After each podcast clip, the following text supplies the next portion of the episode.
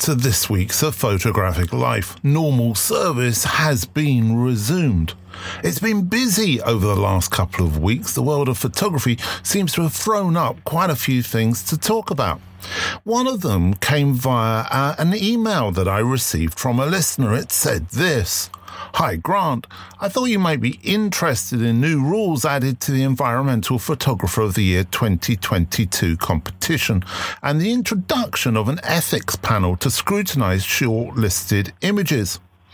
The second rule is CIWEM will not accept photos of children and young people under the age of 18.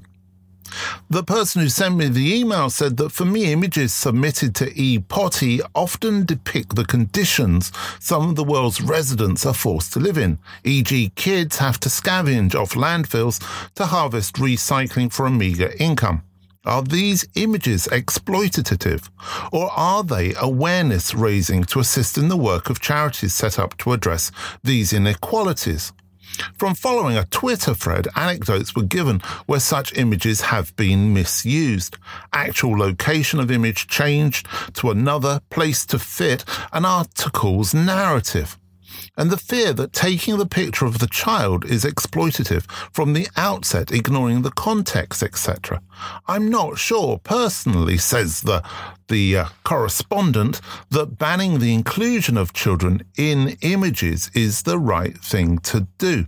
I'd be interested in your thoughts. Well, I followed the uh, controversy around this particular competition. I think it was about a year or so ago now. And uh, I was interested to see that. But I feel that what this actually says is it opens up a much bigger issue around the ethics uh, concerning photography and particularly that form of documentary photojournalist work. I was recently watching the Vivian Maier documentary that was on television, and she spent a lot of her time photographing children. I'm a big fan of the work of documentary photographers of the 1950s and 60s in the UK in particular, people like Roger Mayne, for example. And they were photographing children, children on the street primarily because I think adults were at work and the street was the playground. There was nothing to do indoors, and at the beginning of the day, children would be thrown out of the house until the end of the day. And so, therefore, they were there, they were available, they were around, and they were therefore documented. To not document is to ignore an area of society that is hugely relevant to all of us and to our futures. To document our childhood, our past childhood, or not to document it, I think is a big issue. So, for this particular competition, to put a blanket ban on photographs of children, I can understand why they're doing it, but for me, it causes more problems than it solves. The real problem is photographers and their ethics, and that surely should be solved by photographers themselves. Whilst we're talking about documentary photography, I have long admired the work of Ferdinando Scianna. So I was interested when I saw a recent interview with him in The Guardian Online by Maurizio Ferrarino.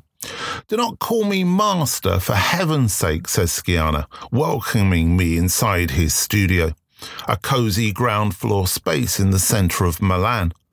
I do not teach anything to anyone. Come in, take a seat. Scianna has just turned 79. Photography for him was an obsession that lasted 60 years. And it is over today, he declares. He has not taken pictures for years and says that when young photographers approach him for advice, he wants to ask them for theirs instead. I tell them the most obvious thing photograph what you love and what you hate. But they should tell me how to sneak around in this weird era that I do not really know. Scianna has taken more than a million photographs, and in his words, the good shots number about 50. For me, there's an awful lot in that short piece of text from that interview to discuss, ruminate on, and consider. But perhaps the most important thing is that idea at the end. After all of that time, there are only 50 images that he truly respects. I know that he doesn't put the work up on Instagram. I think it's a member of his family that does. But check out his Instagram page, look at his work, and see if you agree. I saw an American photographer put out a tweet the other day, and uh, it made me wonder what the responses were going to be. So I had a look through the thread, and it was quite illuminating. The questions were this, uh, were these, I should say. What issues in photography are you struggling with? What's your biggest challenge right now? Let me know. I'll write a blog post if I can provide any help. Well, it was a mixture, as you would expect, of responses to such a question.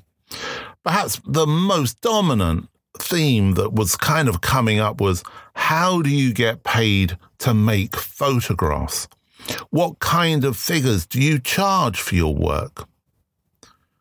What was also very clear was that a number of the people asking, asking the questions had just completed photographic degrees or gained photographic qualifications. And yet those degrees and those qualifications had not given them the basic knowledge that they required to make a living out of the medium. There's a big fail there. Unfortunately, uh, I did read the blog that the particular photographer wrote, and it was all about him and his success.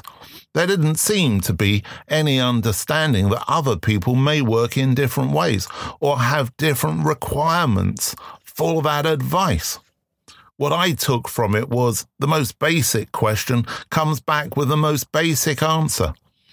What, what are you struggling with? I'm struggling with earning money the answer really should be take time, think about business, think about clients, think about audience. Unfortunately, the advice that was given was be different.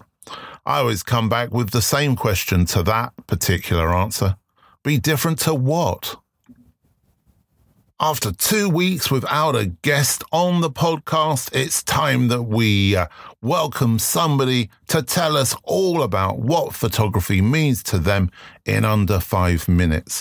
And this week it's Sodiq Adelakun, a Nigerian photojournalist based in Abuja, who started out in photography in 2001 by assisting in a photo studio owned by his father in Lagos, Nigeria, while finishing his degree in psychology at the University of Ibadan.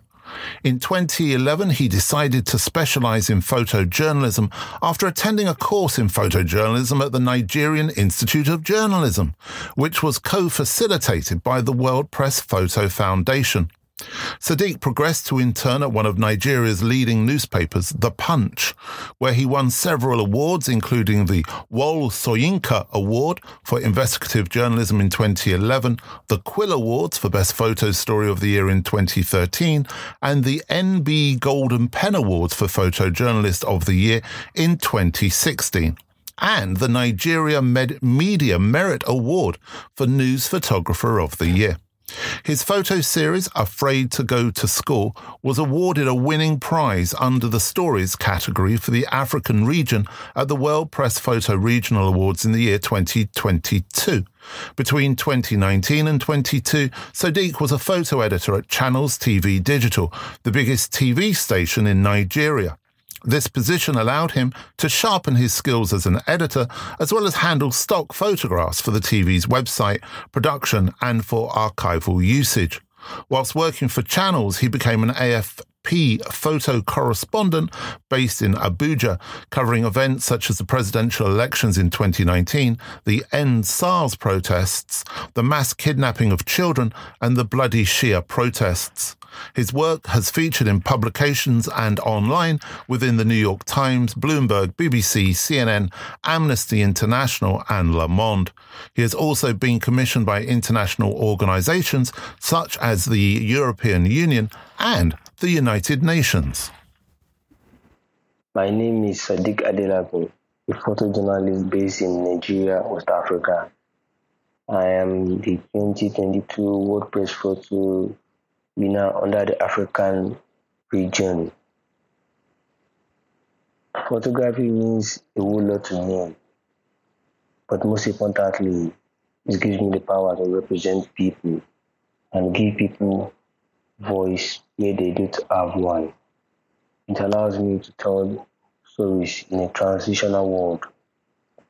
It further makes me more human because it doesn't judge, discriminate, respect of the race, tribe, and religion anyone might have come from. It's something I found very educational in my lifetime. It makes me learn about people, their culture, their belief, and their social practices. It's a universal language where you exchange ideas and knowledge with the subject. Photography is a leveler.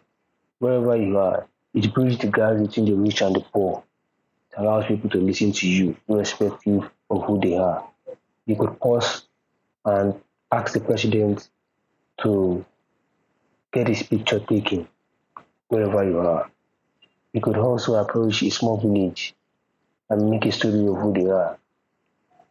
Photography in today's world, where a lot are happening at the same time, very fast.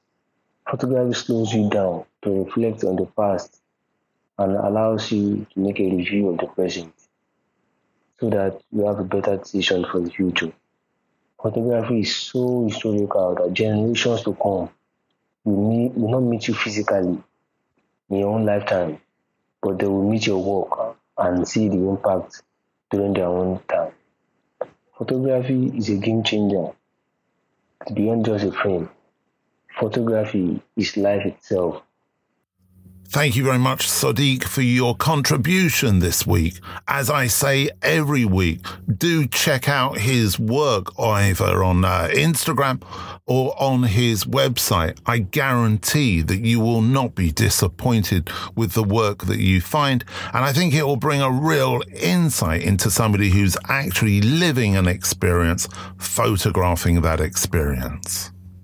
I'm currently working on a project, a television project to do with photography to create a television program, which is completely different from anything that either currently exists or I think has existed before.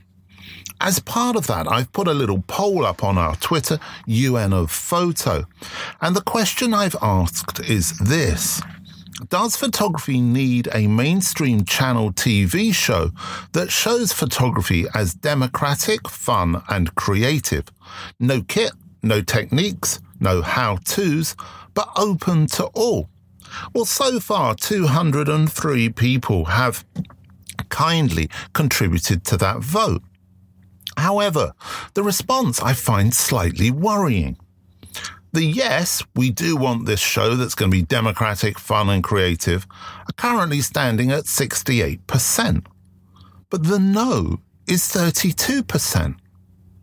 And why I find that worrying is I wonder who would feel that we do not, as a medium, need a television show which is democratic, fun, and creative. Why wouldn't we embrace the idea of the medium being expressed and opened up to people who are not photographers?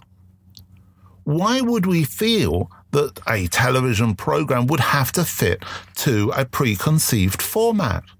Why would it have to tell us how to take a photograph? Why would it have to be presented by a photographer? Why would it have to continue an understanding of photography that we already understand. Why not welcome in new people to the medium, new people to enjoy the process that we enjoy? So, although the majority seem to be on my side in this, that's a sizable minority at 32% who seem to feel that we don't need it. Now, one of the points that was put to me was that there was a problem with the word need, and that need was a strong word, and that photography does not need this. Well, I'm going to argue that, and I'm going to say that photography absolutely needs this. I believe it's in danger of turning itself into this elitist club. And we don't want that. There should not be a them and an us in photography. If you make images, whatever you make those images with, and for whatever reason, in my eyes, you are a photographer. Now, I've just spent a week away uh, on holiday, just down to Cornwall in the in the UK in the southwest of England, a really lovely beach holiday. Now, in that time, how many cameras do you think I saw? Well, I saw two being used. I saw two people with cameras. One with an extremely large lens, seemed to be a little bit professional. Don't know what was going on there. And somebody else who had a mirrorless camera of some type. I couldn't see exactly which one it was. How many people did I see taking photographs? Hundreds. Hundreds of people taking photographs, hundreds of people making little films. You can always tell because they're holding their smartphone in the correct horizontal format and trying to stay really still. Now, to my mind, all of those people are photographers. They may not be interested in the technical side, the theoretical side, the professional side. They may not be interested in lenses and equipment, but they're making images. They're telling stories. They're making memories, recording memories. They may go home and they may be sharing those on social media. They may even be getting some prints made. Who knows? but they are photographers. And I believe that we, as people who are fully engaged with the medium, should really understand the need to share our passions with these people, to take them a little bit further along that photographic road so that they don't feel excluded, but they feel included and welcomed. Anyway, I'm working on a project. It's in development at the moment. And as always, I'll keep you informed as to how that goes along. The last two weeks I've been on an island and you've heard sound effects or perhaps the reality of waves lapping onto the shore. Uh, this week I'm back in the country and you can probably hear, maybe you can hear farmers in the fields with their heavy duty machinery. If you can, I hope it hasn't uh, in any way uh, affected your enjoyment of this particular episode. I hope also that you enjoyed the last two weeks, uh, something a little bit different. And it's been really great to hear from people saying that the episodes encourage them to go out and actually buy the books. So that's really great to hear. One thing I do want to let you know about is August the 12th, and that's going to be Bill Jay Day. Hashtag Bill Jay Day. Regular listeners will know that uh, a lot of my work revolves around Bill, and uh, we will be celebrating his birthday on the 12th of August with the uh, first ever Bill Jay Day. So watch out for that hashtag Bill Jay Day. Follow us on Twitter at UN of Photo, and you'll see lots of news stuff, photographs photographs, articles, and what have you. Anyway, that just leaves me to wish you all a happy week and, of course, take care.